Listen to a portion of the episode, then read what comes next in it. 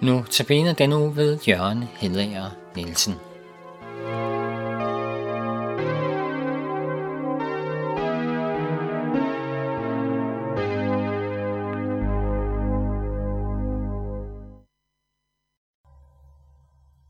Så siger vi velkommen til denne uges Notabene-portræt. I teknikken sidder Jan Nørgaard, og i studiet, ja, der har jeg med mig på telefonen Jørgen Hedager, og velkommen til dig, Jørgen. Tak skal du have. Og mit navn, det er Viggo Vive. Selvom øh, du har lavet Notabene-udsendelser for os i øh, flere omgange, øh, så vil jeg til at begynde med bare lige høre, kunne du ikke bare lige sådan øh, præsentere dig sådan meget kort for os?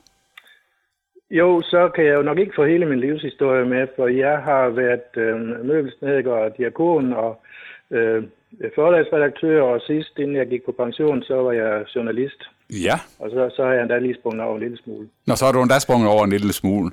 Jeg, jeg gik ud af 8. klasse, så jeg har ikke nogen øh, boglig uddannelse egentlig, men jeg har alligevel samlet meget op undervejs, så når man øh, arbejder som forlagsredaktør og journalist, så skal man jo også arbejde med sproget. Ja, det skal man i høj Det grad. er, det er jo noget af det, jeg som rigtig godt kan lide. Ja. Har du familie, Jørgen? Jeg er gift med Annette, der stadigvæk er på arbejdsmarkedet, for hun er noget yngre end mig. Ja. Og så har vi fire piger. Ja. Det lyder da fint. Jørgen, Det er dejligt. jeg skal høre... øh, Du skal jo holde notabene for os her i den øh, kommende uge. Ja, Har du noget øh, særligt tema for din øh, notabene-udsendelse? ja det har jeg. Øh, faktisk så har jeg fortsat lidt med et tema, som jeg havde forrige gang, jeg havde notabene. Øh, og det handler om Jesu genkomst. ja. Øh, sidste gang, jeg havde det for godt et, år, eller et års tid siden, det var, om- det var Galaterbrevet. Mm. Men nu vender vi tilbage til øh, temaet omkring Jesu genkomst, og det er blandt andet, fordi det er her, øh, adventstiden er jo det tid, den tid på kirkeåret, hvor det er fremme i, i prædiketeksterne, så det er jo naturligt. ja, det kan man sige.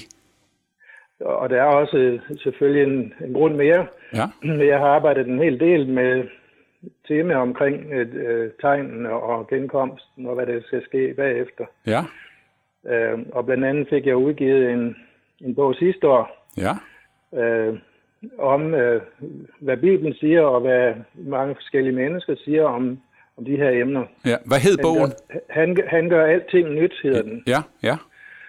Øh, og den er faktisk, jeg har jo kunnet glæde mig over, at den er blevet modtaget godt. Ja, det var dejligt. Jeg er øh, fritidsforkynder i Indre Mission, og derfor, det, det har så været naturligt i de, de sidste tre år i hvert fald, at det rigtig meget har været undervisning og forkyndelse om Ja. øh, de her øh, spændende temaer, Mm. som også øh, øh, læ- lægger op til, at man tager nogle helt centrale ting fra kristendommen. Ja. Men øh, det handler jo om opstandelse, og når vi snakker opstandelse, så skal vi også ind omkring selve frelsen, hvad det er, Mm.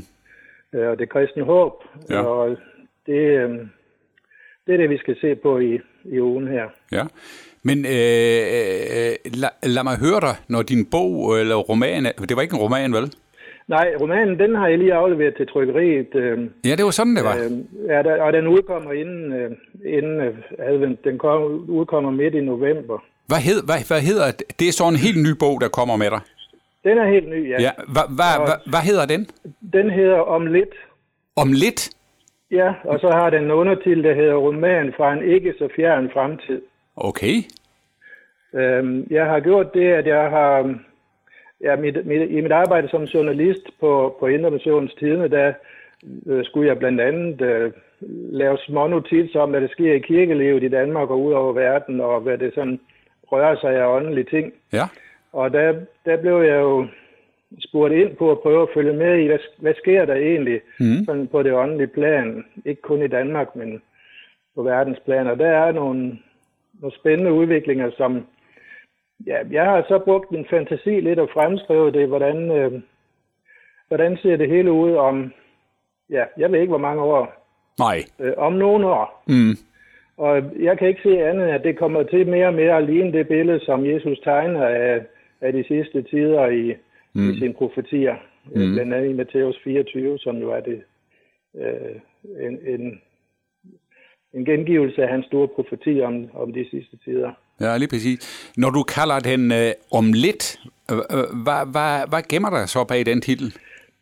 Jamen, det er på en måde en afspejling af, af når Jesus han siger i et af de sidste vers i Bibelen, så siger han, se, jeg kommer snart, Ja, øh, om lidt, og snart, de er jo i forbi- familie med hinanden. ja det kan man sige.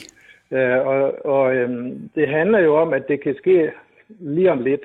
Ja, Øhm, men, men altså Jesu opfattelse af, hvad snart det er, øh, det har vi jo så fundet ud af senere, at det, det godt kan være et par tusind år. Så derfor er det, øhm, det, det er jo et begreb med meget elastik i. mm, ja, det, ja. Altså, jeg havde den oplevelse, da jeg arbejdede med romanen, at øhm, nogle af de ting, som jeg forestillede mig, der skulle ske om nogle år, ja. øh, det lige pludselig blev virkelighed. okay. inden jeg var færdig med, med bogen, og så måtte jeg jo skrive det ud, når, fordi når jeg, når jeg forestiller mig, at romanen foregår om nogle år, Ja, øh, og der havde jeg jo så skrevet noget om en flygtningestrøm, der kom sydfra og væltede ind over grænserne. mm, Øh, så lige pludselig en dag, så, så skete det jo i fjernsynet lige foran øjnene af os. ja, Øh, så det kom ikke med i bogen, fordi det var jo ikke fremtid længere. nej. Så ah, Det er jo, det er jo meget underligt at, at arbejde med sådan noget, og så se, hvordan ja, det sker. Udviklingen går jo utrolig hurtigt. Ja, lige præcis. Lige præcis.